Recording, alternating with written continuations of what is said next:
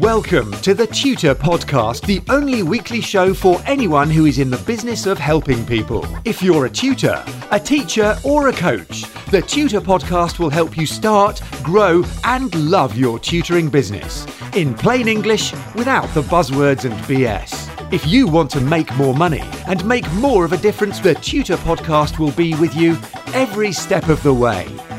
Hi, it's Neil here with episode 48 of the Tutor Podcast, the Monday morning shot of uncommon sense aimed at helping you to start, grow, and love your tutoring and coaching business.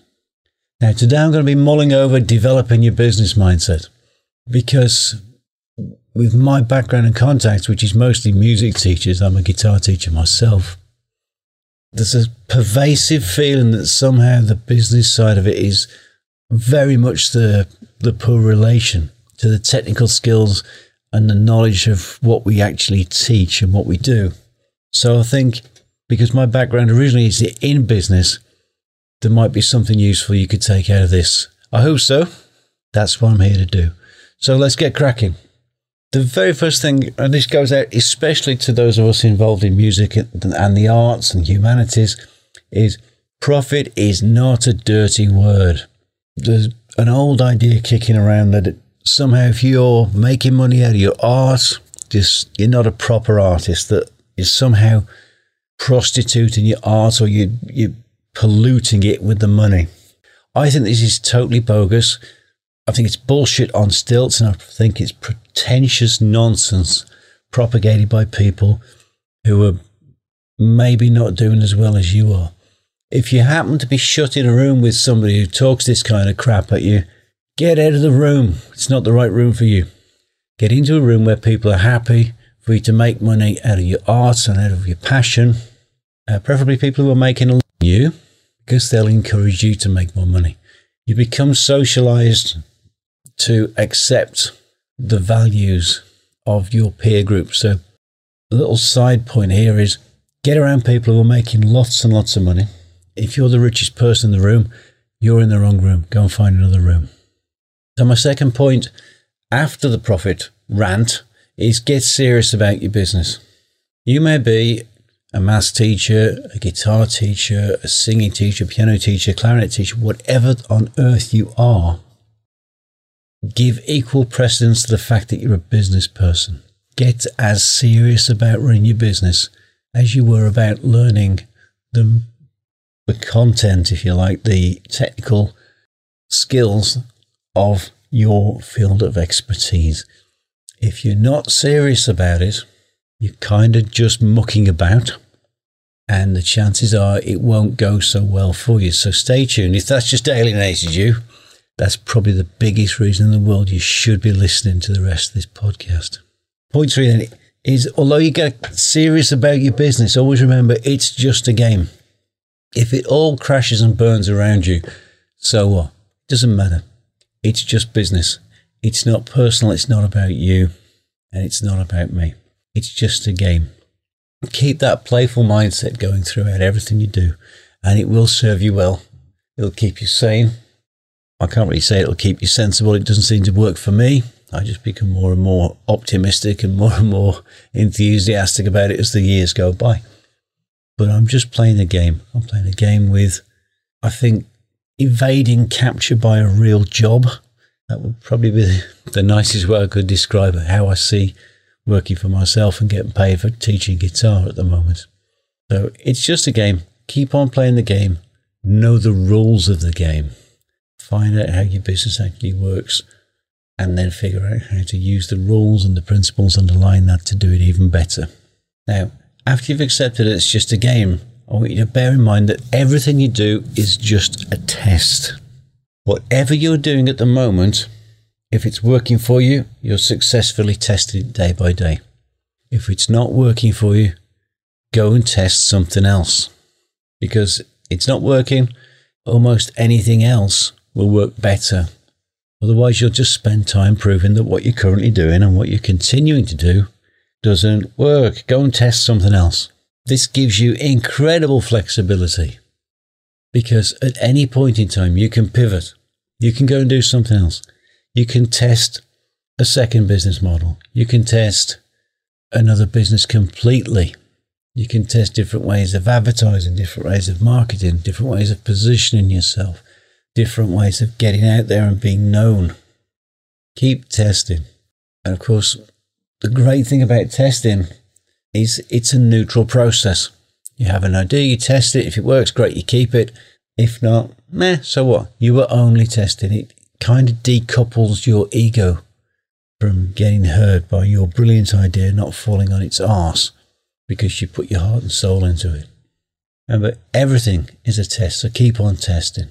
Following hard on the heels of everything's a test, I want you to keep on learning. Keep learning, guys. It's the hallmark of greatness, I suppose. If you look at all of the people through history who've really had an impact, they all seem to have been great readers, autodidacts, constantly working to improve themselves and to do what they do better. Work at least as hard on yourself as you do on your business. By which I mean invest the time and money to educate yourself, to keep on developing yourself, learn new skills, add new tricks and things into your skills bag, if you like. Uh, guitarists have an idea of called a trick bag. It's all your riffs and your techniques and your twiddly bits and all the cool stuff that we guitarists have nicked from each other over the years. The more of those you have in your bag, the more you can sort of reach in and grab on at any point in time. So you have to keep on learning, keep developing yourself, and do that daily. Put the time aside every day to read for 30 minutes or something. If you're really pressed, leave a non-fiction book next to the toilet so you at least have five minutes of quiet time while you're having a dump. This isn't rocket science, guys. Go almost go to the University of Armitage Shanks if you want to do. Okay, next up, six, point number six. Develop some routines for yourself. The number of teachers that I know who are just out of control is crazy. They're dashing from one point to the next, trying to fit gigs in around teaching schedule. Everything's a juggle for themselves. They don't have a set program, a set routine that just runs their life for them. I'm pretty serious about what I do. I do the exact opposite of what some of my peers do. And I will start work at 2.30 every day. And I'll work solid. I'll book myself absolutely solid back to back with students here at home until about 10 o'clock in the evening. I know that I'm working when everybody else is having leisure time. This is actually good for me, by the way, because it keeps me at the pub, stops me getting into trouble. It makes me a little bit isolated, so there's a downside to it, but I'm comfortable with my own company. And of course, because of my two rules, which is rule number one, don't do things that make you unhappy. And rule number two is don't deal with tossers. And by definition, I'm spending seven and a half, eight hours a day doing what I love with people I really like. I'm doing it all at home. That's my routine. Some days I start very early in the morning. Some days I don't. Some days I might work almost straight for 14 hours. But I will allow myself a half an hour lunch break. So don't get too worried about me. I'll be okay. Now, as well as having a sort of daily routine and a, a program for what you're going to do, build some systems. Set the time aside as you're taking care of business. Build some systems so you have a, if you like, a crib sheet for how to punch invoices. Maybe you've got a, a blurb sheet on how to do your bank reconciliation if you're not employing a bookkeeper or an accountant to do it for you Build a system for cleaning up the teaching room when you've finished. Build a system for checking the electrical devices you use so that they're all pat tested and safe. Have systems in place. If you happen to run a customer relationship manager, a CRM software package on your computer, put your students into it. Put the routine tasks that your business will have to do in as a part of your Google Calendar or into your CRM or into your paper diary if you're using that. But the more systems you have, the less you have to carry around in your head. Now, I did a blog post about the Zeigarnik effect, last week on my personal blog, the Thursday Thesis, which is at neilcamedo.com. And the Zeigarnik effect is strongly suggestive that the more unfinished tasks you have on your in your mind at any one point in time, the poorer your memory will be and the lower your performance will be in demanding tasks. So by having a system where most things get, ha- get handled by autopilot, I'm actually taking the load off of my own mind and effectively farming it out to a bit of software or a sheet of paper. So, the more systems you have, the more likely you are to be able to handle point number eight, which is this know your numbers. You must know the numbers that run your business. You must know your revenue, your costs, and ultimately your profit, because otherwise you're just guessing. I'm not very comfortable with guessing. When things run out of control for me, I find it very difficult to to cope with. And particularly because of my property business, I need to know what my income is when I'm looking at financing another property, another acquisition. I need to know those numbers. I think we all should know the numbers because if we're not monitoring them, how are we going to improve our performance? How are we going to figure out how to generate more and know when we're doing it? So always know your numbers, keep on top of them, keep monitoring, keep checking.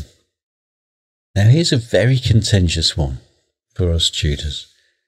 It's point number nine on my list, and it's this when you are working, work hard. What I mean by this is extract the maximum value from your time. Uh, a couple of shows ago, we did scheduling. The joy of scheduling. I love scheduling because I love to cram all my students in one after another.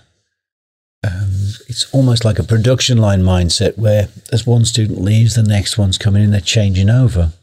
And it's it works very well. It's quite a fast system, but it allows me to get more students through during the course of the day and focus. My head doesn't come up once it's in the work zone. Well, work zone, it should, probably should be play zone actually for me. So I work long hours at what I do and I'll work hard while I'm at it. Because let's say I'll take a half an hour break to go and have a cup of coffee upstairs in the kitchen or in the office. If I take that time out of my available teaching time, that cup of coffee is costing me a great deal more than if I'd gone out to the most expensive coffee shop in town and had the biggest coffee on the menu. So, all the time that I'm not face to face with students, I consider to be a drag. So, during my working hours, I'll spend as much time as I can with students, generating revenue and helping them get the results they want. Now, I work really, really hard and I work long hours. But I want you to bear in mind this is not because I have to, it's because I absolutely love every minute of it. I haven't done a day's work in 10 years since I went full time guitar teaching, and it's just great, great fun. If you don't enjoy the teaching experience, I think that's all the more reason to work your arse off at it. Because if you do that, you can spend less and less time teaching for the same amount of money because you won't have any void, you won't have any dead time. So work hard at it because it can be really well paid hard work, or it can be okay paid, really hard work, and you get to choose. Now, when you've worked and worked and worked, play as hard as you work. Now, I must confess that I'm not particularly good at this. I love being busy, I love being involved. I don't see much of a difference between what I do for a living, my work life, if you like, and, and my leisure life, they, they overlap to such a vast degree. There's almost no space between them. For most people, it's prudent and wise to take time off and get right the hell away from your teaching room, away from your business. Spend time with your significant other and your family. I'm in the unenviable position at the moment of having a teenage son who's just all over the map. And we're not spending as much time together as we did when he was a small boy, which is entirely normal and natural as he finds out who he really is and how he wants to move through the world. But when he was a smaller boy, nothing took the time out from when by routine, I would be spending time with my son.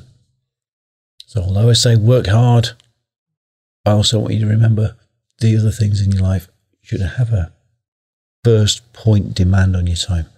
Nothing takes the place of your family. However much you love your work, nothing's going to take the place of your kids, and bear that in mind. Finally, then, point 11 for me is celebrate it. Yeah, you're in business for yourself. Congratulations. You don't have a boss apart from the psychopath sitting at your desk every morning telling you all the stuff you've got to get during, during the course of the day. Whatever boss you've had before is probably not going to be as deranged and loony as you are or as I am. But bear in mind, if you're getting paid for doing what you love day in, day out, you are one of the luckiest people alive, my friend. So celebrate it every day. Be grateful for having the opportunity of sharing your skills, your knowledge, your passion for your subject with the people that you like to do business with. Remember, my two golden rules are don't do stuff that doesn't make you happy and don't deal with tossers. If you're living your life by those two things, your life's probably way better than the life of most of the people around you. Celebrate yourself, celebrate what you do. You're in a good place if you're getting paid for doing what you love. And I'll say again, if that's how your life and your teaching business looks, you are one of the luckiest people alive. Okay, cool. So if you've got all of those things in your business mindset, you're probably going to have a good, survivable, long term career within the teaching business. I'm 10 years in full time, 20 years were now along the journey. The first 10 years were built around jobs in finance and being a partner in a music shop. And the last 10 years have just been a riot. They've gone so fast. I can't think I've done any work, and all I seem to be done is laugh, play with my friends, and constantly be amazed by the stream of dosh that keeps coming through the door. It works, guys. Get your mindset in the right place. Everything else tends to line up behind it. So have a listen again to those points and let me know what catches your ear in this episode and if you adopt any of those ideas, how it works for you. Just email me at info at neilcamedo.com and I'm more than happy to talk and listen to you guys because I'm here to help. There was nothing like this podcast available when I started out in the teaching business. I wish there had been, it would have made life a lot easier. So, this is actually me talking back to myself 20 years ago, saying, Look, you can do it, get your business head on, get moving, believe in yourself, you can do it. So, what about next episode? Well, next episode, I'm going to be talking about a subject that's come up on one of the guitar teaching forums with other tutors this week, and it's something that I put a poll out. What was the biggest obstacle to your students making advances in their playing? And someone immediately added lack of practice.